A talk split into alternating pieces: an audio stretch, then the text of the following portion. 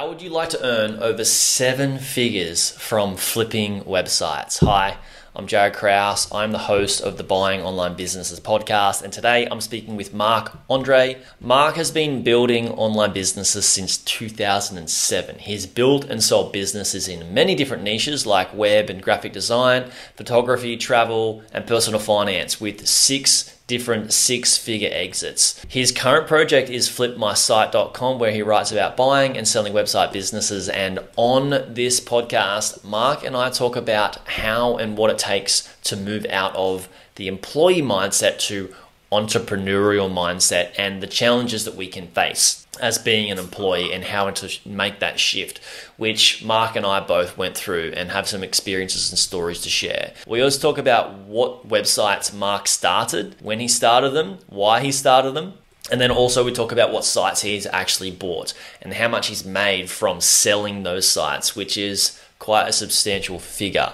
from the flips that he's made. We do also dig into what he did to grow these websites. We pick apart many different things from content, authority, revenue to grow these different types of businesses and a lot of the things that he did. We do also touch and talk about Google's SGE and third-party cookies and why the internet is not actually doomed and some sort of case scenarios on what can happen and how things have been moving along for a while and what may or may not happen in the future with the search engine of Google based on market share as well with other big companies and search engines too. So there's a lot in that. Big discussion around that, which is fascinating. We also dive into how Marc was able to set his website business up for sale with how much time he actually gave himself and the things that he did to make them attractive businesses before selling them. And then Marc also shares some of his recommendations to people that are looking to sell sites before they do actually sell them. Now, this is such a valuable episode. You will love it. There's so much we do talk about, but we also do discuss buying businesses. And I have to put a caveat on this. If you are looking at buying a business and you don't have professional help, you must get my due diligence framework. It's free. You can get it at buyingonlinebusinesses.com/free resources, and you'll see that on the site. And yeah, it's what I have used, it's what a lot of my clients have used to go away and buy businesses. It's very, very valuable and very, very important if you're buying a website. Let's dive in. Do you have a website you might want to sell either now or in the future? We have a hungry list of cashed up and trained up buyers that want to buy your content website. If you have a site making over $300 per month and want to sell it, head to buyingonlinebusinesses.co/sell-your-business or email us at info@buyingonlinebusinesses.com because we will likely have a buyer. Details are in the description.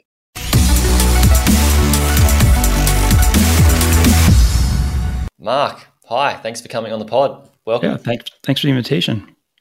Yeah, you're so welcome. So, yeah, you've been flipping sites for a while. When did you start flipping sites? Yeah, so I started my first website in 2007. I had a full-time job at the time. I was an auditor for a finance company, and I kind of got started. I had done some small websites, like web design work for family and friends, just setting up really basic websites. And I was just looking for basically a side hustle to make some extra money. And so I was interested in picking up some other clients. Like I said, I'd done some friends and family, but I didn't really, have a way to branch out beyond that. So I set up a little like portfolio website with information about my services and like showed off my crappy web design skills. And but I knew I couldn't rank for web design or website design or any, competitive terms with just a little portfolio site. So I started a blog and published articles and, attempted to get traffic that way. And it actually worked. I did start to get a good bit of traffic. I was, kind of trying to learn whatever I could about social media and SEO and things did take off pretty quick. I did land some clients and I realized pretty quickly that I enjoyed working on the blog more than I enjoyed the client work. And so I kind of shifted my focus a bit. Instead of really trying to get leads through the site, I put ads on the site and monetized it that way and grew the site. I wound up leaving my full-time job about a year and a half after I started that. So it was in late 2008. I left my full-time job. And so it's been almost 15 years now. I've been working on different sites. So I wound up selling that site in 2013. And since then, I've had a number of other sites, a few photography blogs. My wife and I did Amazon FBA for a couple of years. I had a finance blog that I sold earlier this year. I went back and did some more stuff with web and graphic design. I had two sites that I sold together just a few months ago. Those two were the only ones that I purchased. It was two web graphic design blogs. The other stuff was all stuff that I'd started from scratch. So I've had, over the years, 6 different exits that were in the 6-figure range. I've never had anything huge. I've never had, any exits over $1 million, but 6 somewhat substantial ones. And I think the total selling price of those businesses is like $2.2 million or something like that. Cool. Congrats, man. Congrats. So was your reason of getting on the internet and starting these sites just to get out of your job? Initially, I really wasn't planning or looking to get out of my job. I was really just looking for a way to make a little bit of extra money on the side. I was in basically an entry-level job and, living in the Philadelphia suburbs at the time and just didn't have a lot of extra money. And so I just wanted to, some extra spending money. But once I started to see some progress and I started to see results, I did change my mentality pretty quickly. Once I started to see some results, I was like, I really think there's potential here to do something more significant than just a little side hustle. And so at that point, then I really did get serious about it. And for that year and a half that I was really working on stuff before I left my job, I was focused on getting out of my job because I had, a number of frustrations and it wasn't just that jobs before that, I just wasn't getting ahead in my 20s like I thought I would. And so I saw that as, well, if I can't get the job that, that I really want, then maybe I can create something myself. Yeah, it's good, man. It's so interesting, this, just to chat to different people about it. Like when we're in employee mode, we have a very different mindset. And I've got a bunch of friends that are employees, and the mindset is so I find our mindsets are going further apart in terms of life. But, then I've got some friends that are following, leaning more towards that path. And it's very interesting to talk to people about leaving work and how their view on the world has changed, and understanding that there's nothing wrong with being an employee. I've done it for a long period of time as well, right? I was a plumber. I'm not sure if you know much about my story, but yeah, I used to be a plumber and just hated it, and then realized that I was the same, not getting ahead, and I wanted to in my 20s, and realized that I needed to buy assets to build wealth. And it's a totally different mindset. What was the evolution of you changing from I just want some extra money, to realizing, I actually want to have more control over my life and build wealth. What were some of the things that you learned through that period and that shift? Yeah, I think, I'd always been pretty focused and driven. I worked hard. But like you said, I had an employee mindset, which, again, it's fine, but I was focused. I wasn't focused at all on building a business. I wasn't focused on I was told, when I was young, work hard, find a company that you want to, work for your whole career, work hard, work your way up, be patient. And, I was working hard and things just were not falling into place. There would be, an opportunity for a promotion and I would be qualified for the job, but then they would wind up hiring somebody from outside the company. And, it was just things like that happened a few different times. And there was, in my last job, I had a boss who, she was really nice and she was good to me, but she wasn't very good at her job. And people at her level, her peers didn't respect her. And they would come to me, her subordinate, because they didn't think that she could get her job done. And so I basically felt I kind of carried her for 2 years And then they eventually fired her. And the moment that her boss told me that he was firing her, he had already hired somebody, already hired her replacement. And like, so there was never even any consideration of like, of me being qualified for it. So it was like, well, if I did a lot of her job for 2 years and the position comes open and I'm not even considered for it, then, you know, I probably don't have much of a future here. And so once that happened, I was already working on my blog at that point. I was a few months in, and that was like the final, I don't know, if, you know, the thing that just really like said, okay, like this is, I'm definitely not going anywhere here. And I think I have something else on the side. So that really, kind of was a turning point for me, like with motivation of like, okay, now I need to get there faster because, I want to get out of this place pretty quickly. So.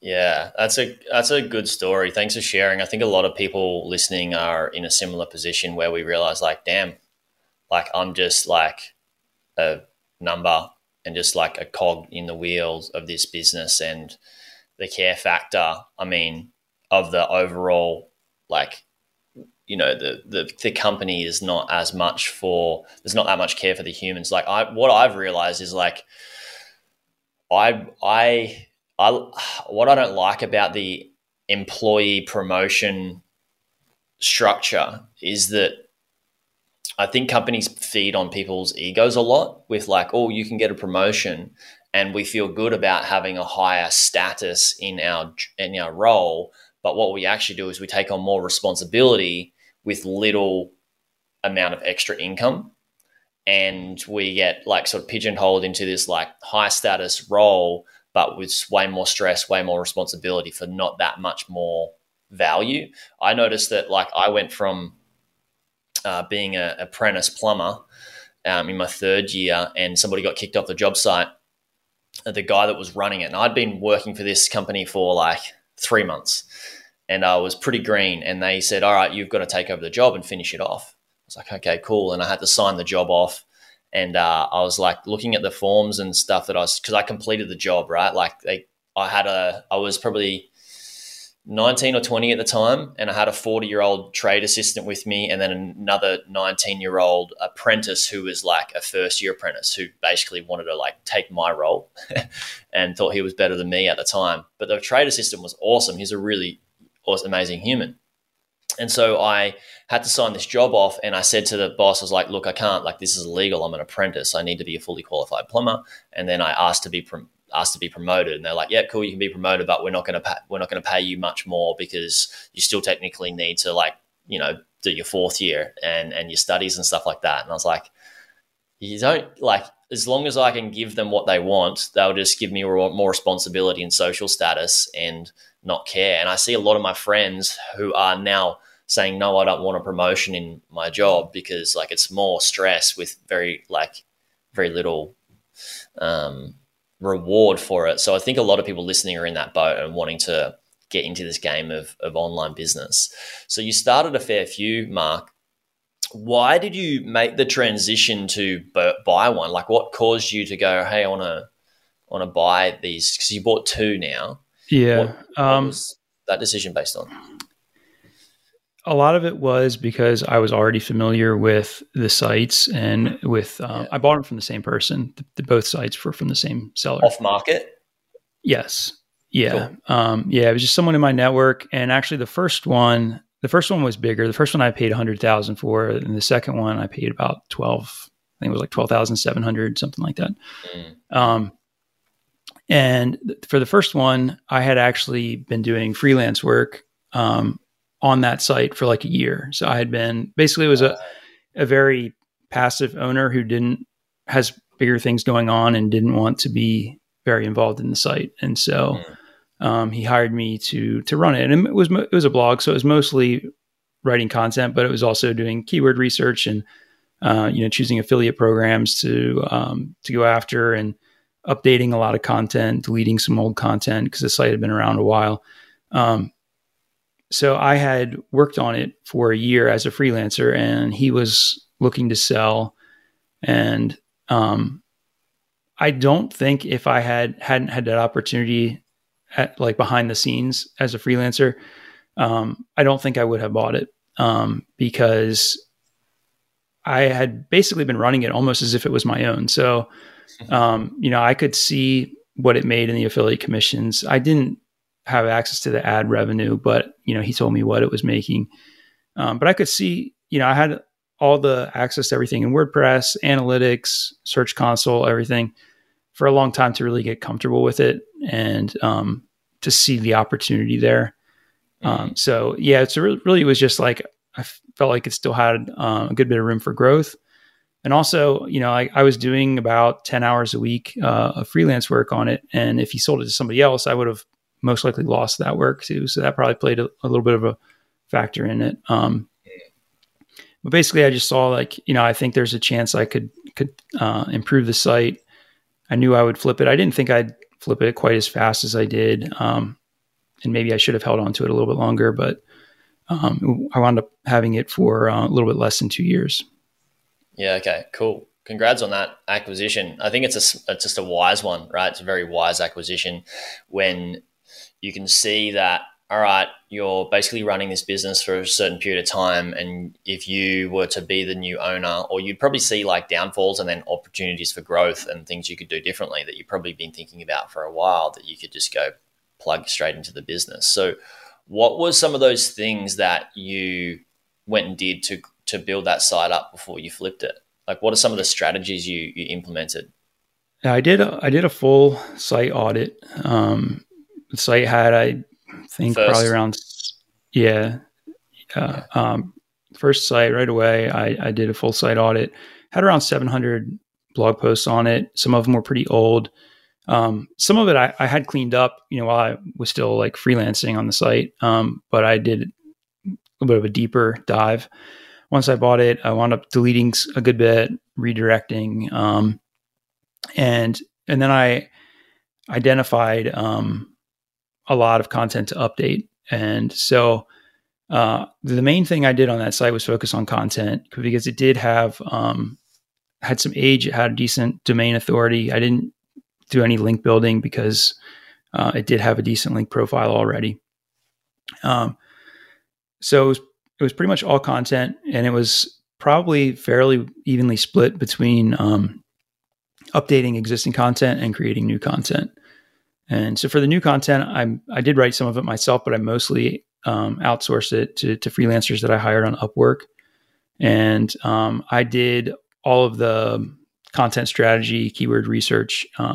So I would give the freelancers the topic to write about.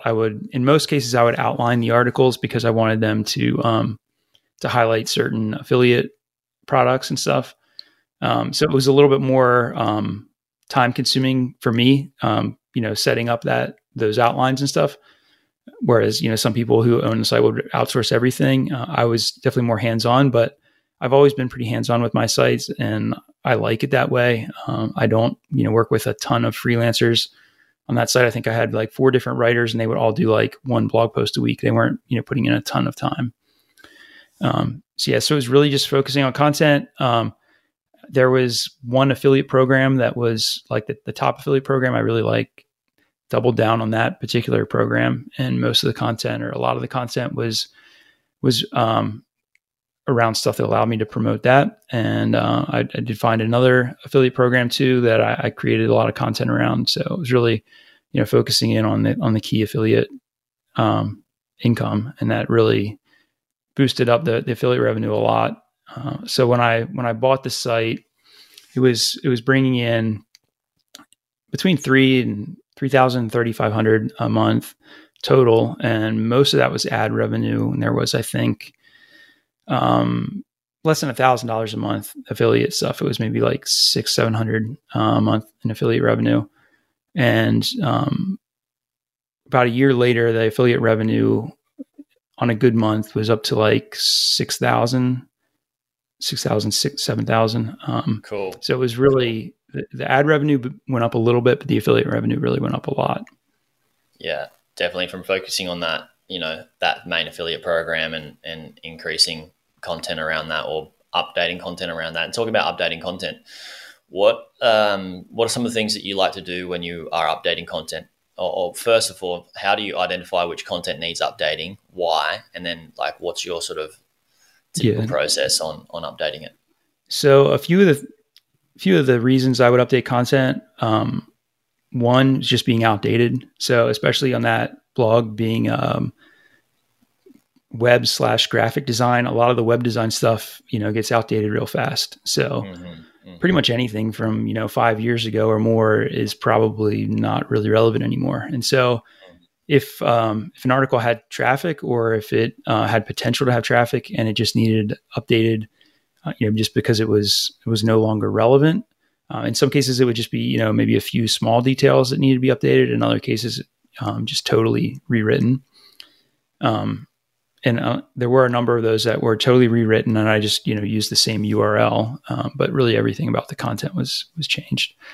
Another thing I did dive into, analytics and Search Console, and really, like say an article is ranking, at the bottom of the first page of Google for a target keyword. To me, that's a really good opportunity to update and improve. If that article isn't already optimized, if you can go from, say, ranking 8th to ranking 3rd, that's going to be an exponential growth. Absolutely. Even 5th to 3rd is probably going to really have a big difference. And I had really good success with those posts, those URLs that have been out there for several years, updating them and like quickly getting traffic as opposed to new content. And new content did do pretty well in a lot of cases, but the older content is generally, you can get faster results with it. So really it was identifying content that was just outdated and finding ones that I thought had potential to drive more traffic. The other thing I guess would be, posts with like, buyer intent for like affiliate programs. So if there was an article I thought was, maybe it wasn't really driving traffic, but I think there's a chance for me to improve it and throw in some affiliate promotions in there, then I would work on that too. I love it. Just for people listening, buyer intent means finding keywords or titles that are where people are closer to purchasing that product versus they're just in the discovery phase of thinking about, like, I might need to solve a problem and they don't know what the product is yet. Buyer intent is like, they're already looking for that product to buy, basically, right?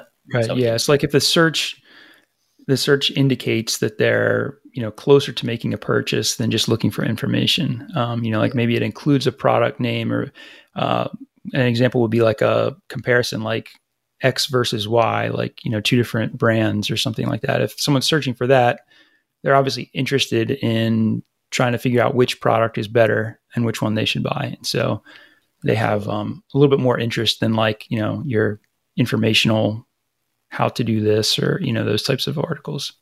Yeah.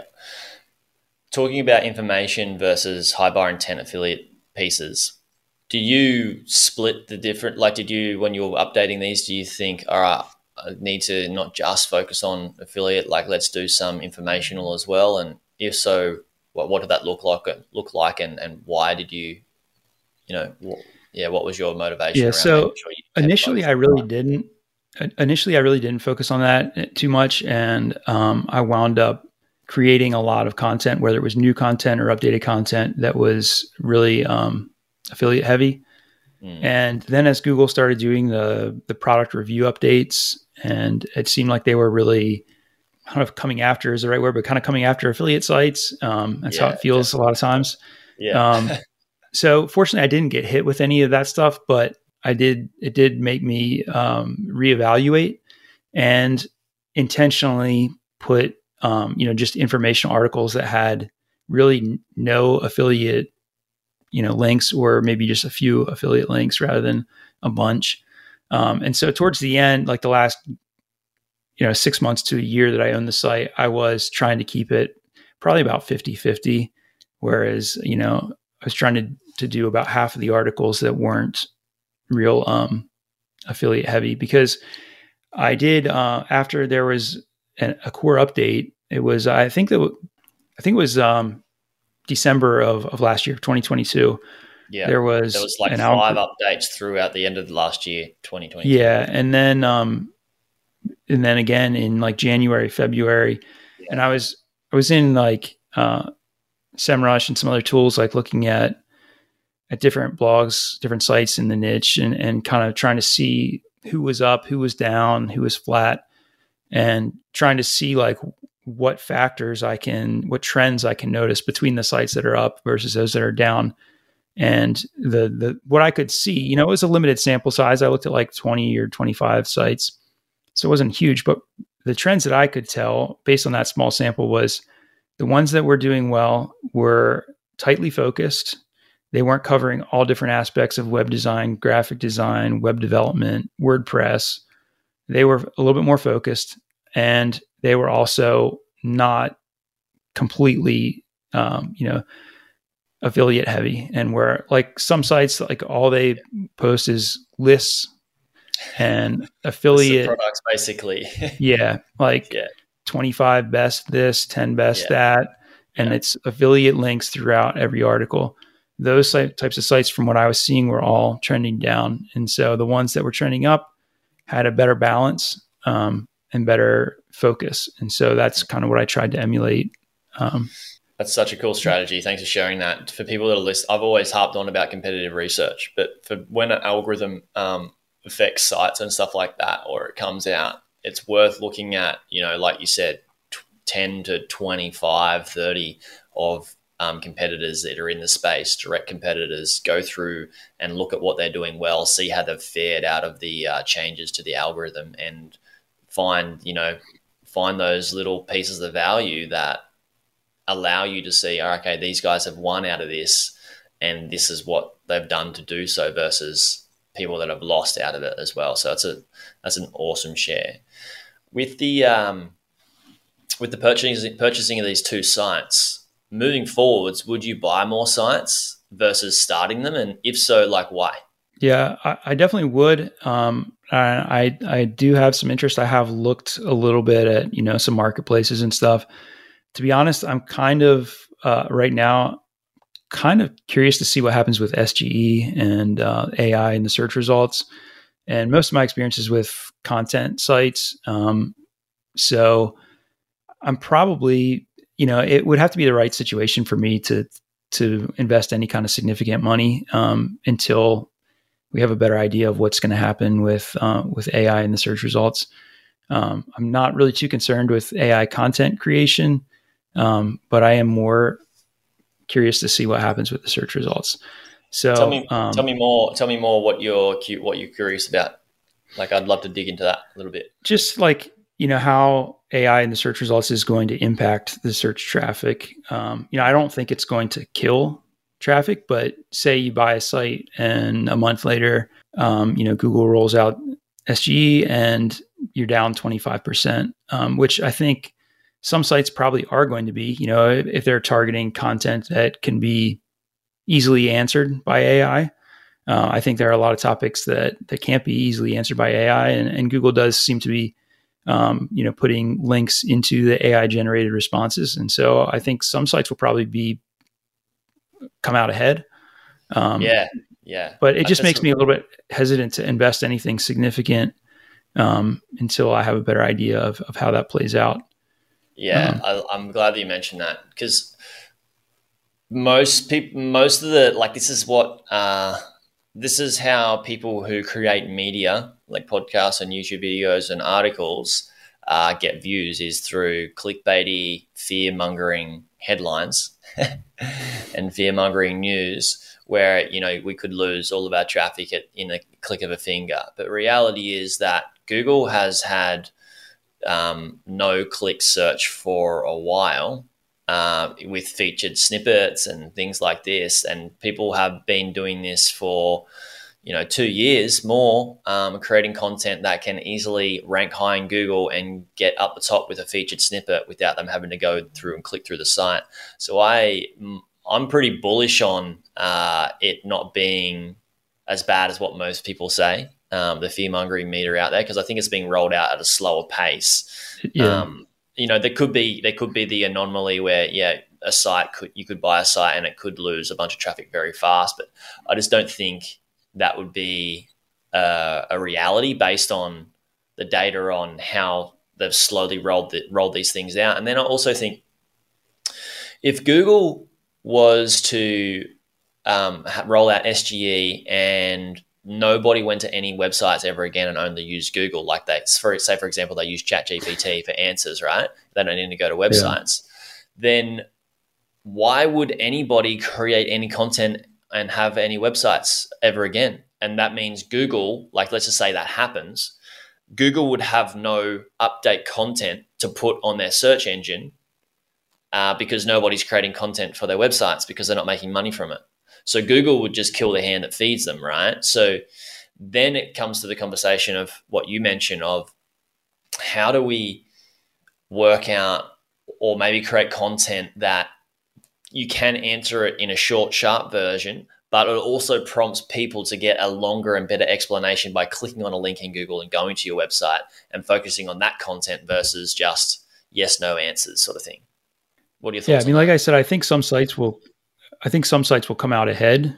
But you know, we just, at this point, we don't really know what, you know, which sites are going to come out ahead and which sites are going to take a hit. And I've also seen something that I thought was interesting. It was a month or so ago that there was a report that since Microsoft integrated AI into their search results, they've gained 0 market share.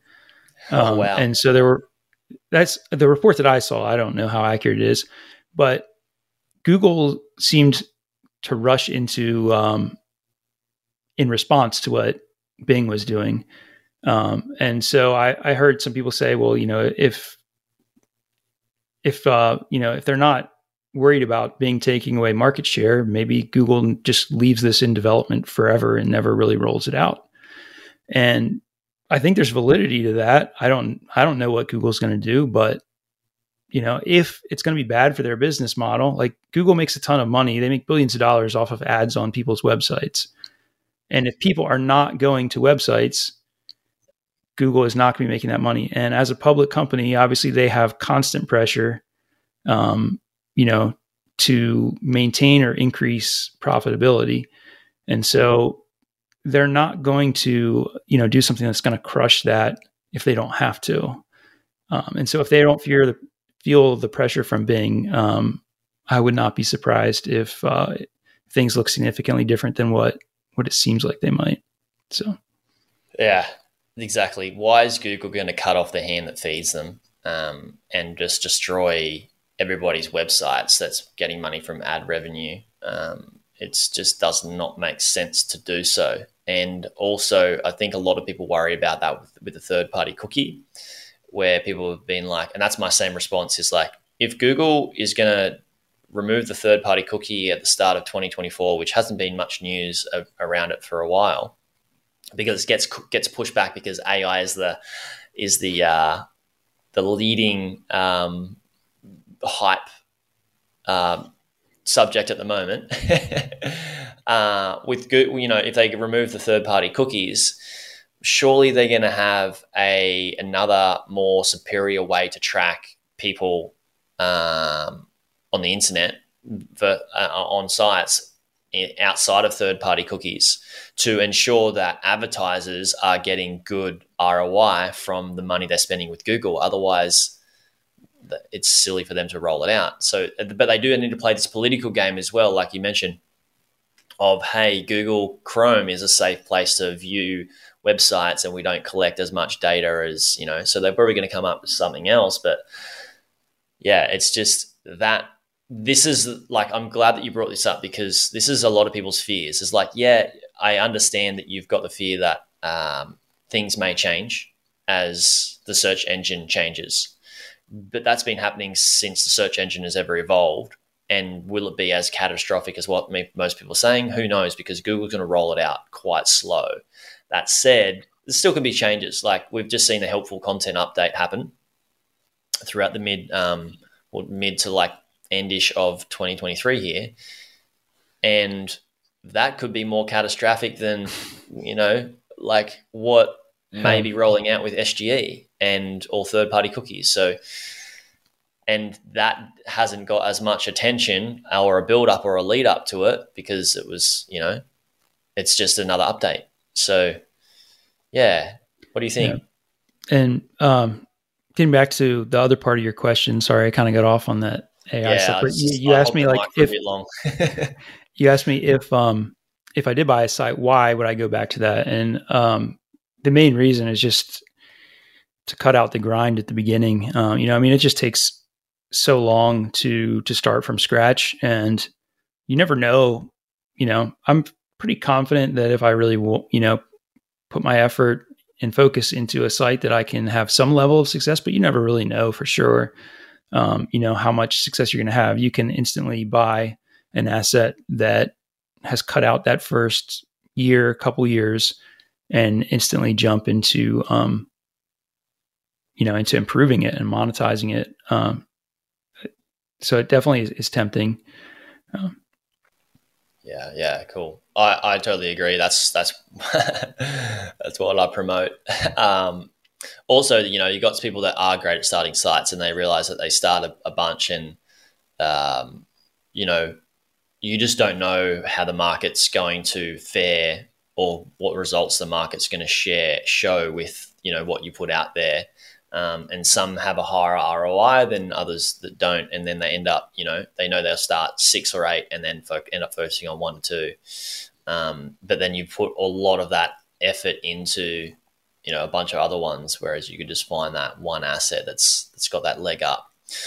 Now, let's come to the selling part. So it sounds like you sold this within the last sort of 12-ish months, this one that you did purchase and flipped it, and you have sold a bunch of other ones, right? Like, it's, you know, congrats on, you know, how much, you know, the total valuation of sites that you have sold. That's really cool. What are some of the things that you noticed that you needed to do to get a good sale and present the business as an attractive business for a purchaser? Were there certain things that you did before getting ready to list or sell? Yeah. I mean, I think, the biggest thing for me has been preparing ahead of time. Like, I don't usually just wake up one day and say, I think I should probably sell my site. You know, like the first significant sale I had, I planned basically like 6 months in advance and said, you know, I want to sell the site. And I actually maybe even been a little bit longer than that, but I'm going to, you know, work on increasing the revenue, because most sites, I think, even sites that are pretty good, most of them are not really maximizing their potential. You know, there's always things you can do to, or usually things that you can do to improve that revenue. In the case of the site that I'm talking about, it was doing more with affiliate marketing. So I was monetizing it primarily with ads and digital products, and I really hadn't done much with affiliate marketing. And I dove into that and significantly increased the revenue in 6 months, and then sold it for a price that I was pretty happy with. And so the other, you know, that really, you know, emphasized to me the importance of planning ahead and, you know, kind of looking at things and saying, okay, what can I do to maximize, maximize profit? And another thing that I learned early on too is, and obviously, you know this, but people buying sites, for the most part, are investors. They're not looking to buy a full-time job. And so like probably the first question I'm asked almost every single time I'm looking to sell a site is, how much time do you put into it? I know that's something every potential buyer is going to want to know. And so one of the things I learned, you know, early on is, not everything that you do on a site is productive. Like, you know, if you get into running a site for a couple of years, and then you really look at like how you're spending your time, probably a lot of time you're doing things that really don't, you know, produce results. And so the same thing with that first site. As I was also working on ramping up my affiliate revenue, I was also working on cutting back my hours.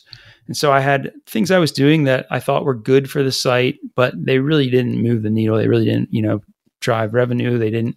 I could cut them out without losing traffic, without, you know, it was types of content that took a long time to produce and probably didn't really, you know, get any significant results.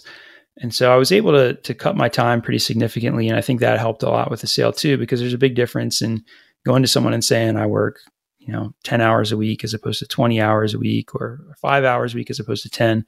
Because they're going to factor that in as to how much it's going to cost them to run the site. You know, they're probably going to try to outsource everything. And so they're going to say, well, how much is it going to cost me to replace somebody that works 40 hours a week? It's going to cost a lot. And so it's going to drive that valuation down. So I'd say that was a big thing as well. The other thing I noticed is I've sold some sites on my own. I've sold some on a marketplace, although it's been a long time since I did that. And in recent years, I had 2 sales that were through a broker. And the 2 best, you know, multiples that I got on the sales were through a broker. So I went through Quiet Light and had an awesome experience both times.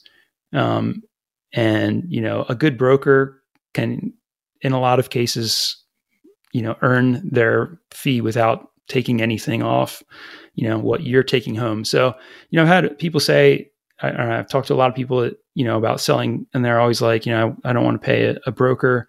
And I understand that, but what really matters is what you take at the end. You know, if a broker gets you 20% more and their fee is 10 or 15%, you know, you're still coming out ahead.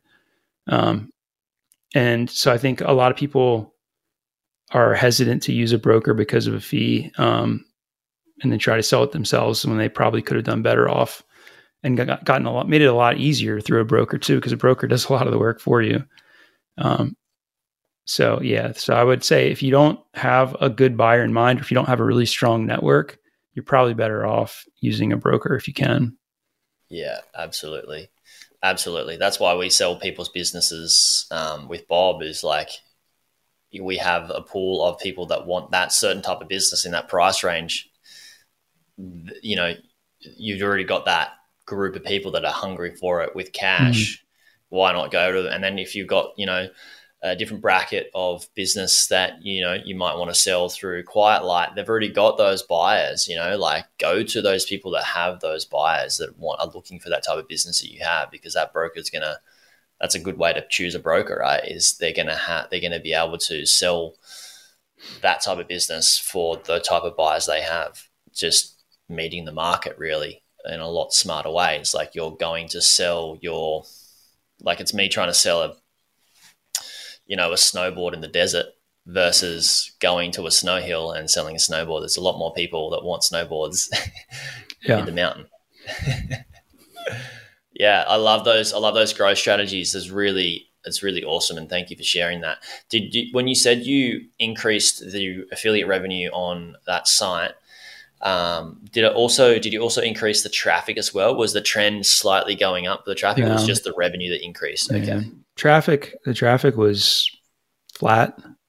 The affiliate revenue was, so by the time I sold it, the revenue was pretty well split between ads, digital products, and affiliate revenue. It went from, almost nothing in affiliate revenue to the last month I owned it, I think it crossed $10,000 in affiliate revenue. And that was in 6 months of, you know, creating content around affiliate programs. And I also went back and added, you know, joined affiliate programs for products and services that I already had in my content. I just had a regular link and not an affiliate link. But a lot of it was just, you know, creating content around the products I wanted to promote. Yeah. Cool. What are some of the things that you would share with people that are getting prepped to sell their business, other than what you have mentioned in terms of, you know, leading up to 6 months? Is there anything else that you would share with them? Yeah, I think from what I've seen, it's very helpful to have a team in place, and whether you're talking about employees, freelancers. In my case, I've never had employees. I've only worked with freelancers. But even if you just have a freelance writer who you know have talked to and said, hey, you know, I'm thinking about selling the site. Would you be interested in continuing to work with a new owner? Most likely they're going to say yes, because freelancers won't work. Yeah. So, you know, if you can go to a buyer and say, you know, I have this writer in place, that's a big load off for the buyer to say like, okay, I don't immediately have to go out and find somebody to create content. Mm-hmm. We can kind of just like continue as is. And if they want to make changes later, they can. Same thing, you know, if you're using like a virtual assistant or an editor, you know, if you're selling a podcast, maybe it's somebody editing the podcast episodes, YouTube videos, whatever. You know, if you have that team in place that you can transition, it's definitely really helpful. Also, you know, having some sort of documentation, standard operating procedures or anything, you know, to explain what it is you do on a daily basis and the steps you go through. And it doesn't have to be anything fancy. You know, in one case I had a buyer who just wanted me to, you know, record a video, like a screen, like sharing my screen of me in WordPress, like, you know, here's what I do editing a post. And it's super simple to create. But it helps them a lot to understand like what you're doing and what they can continue to do to run the site the same way that you're doing. So I'd say those things are probably among my top tips. I love that. With the SOPs is what I like to think about is number one, not just having a thing of like, here's how I do this, but I would just have a purpose and a reasoning, or we do have purpose and a reasoning on why we're doing this task and what result that can provide, which helps emphasize how important it is to follow the steps during that SOP for that virtual assistant or their employee to make sure they're like, okay, I get how important this task is now, not just do this because it needs to be done. And then also when we create the SOP, as we understand how much work is going to go into it, and do I need to split that, you know, just me recording a screen share into like, if it's going to go longer, do I do 3 screen share recordings over a 10-minute, you know, like 3 10-minute blocks versus just one 30-minute one. So when somebody needs to come back to the SOP, they can just take that part of the SOP and watch it easily versus having to like scroll through and do it again. Like I like to think about it as creating an actual course for your employee to set them up for success. And that's our goal, right? Is with all my employees is like, I want to show them what finished looks like, why it should be finished in that certain way, and the result it should get. And when they can make you happy, they make the business happy and they're happy as well, right? People just don't want a task of like, I'm just going to do this just for, you know, just because. I'm glad that you shared that. Wow, so much experience and in selling businesses and growing them, and it's been a pleasure to chat, Marc. Thanks so much for coming on. Where can we send people to check out more about what you're up to? Yeah, so I started a blog. It's called Flip My Site, FlipMySite.com. I just started that a couple months ago after my most recent sale, and so that's the best place to find me on. I'm also pretty active on LinkedIn and occasionally on Twitter. So that's my site is definitely the best place, but the social platforms will work as well. Awesome. We'll put links to that in the show notes. Everybody that's listening, thank you for listening.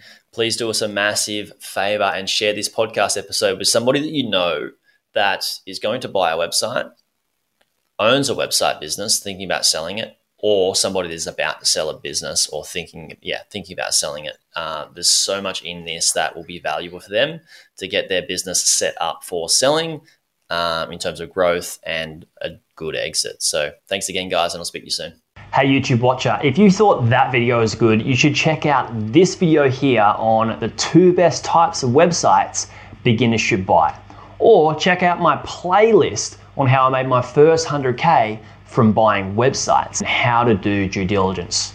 Check it out. It's an awesome playlist. You'll enjoy it.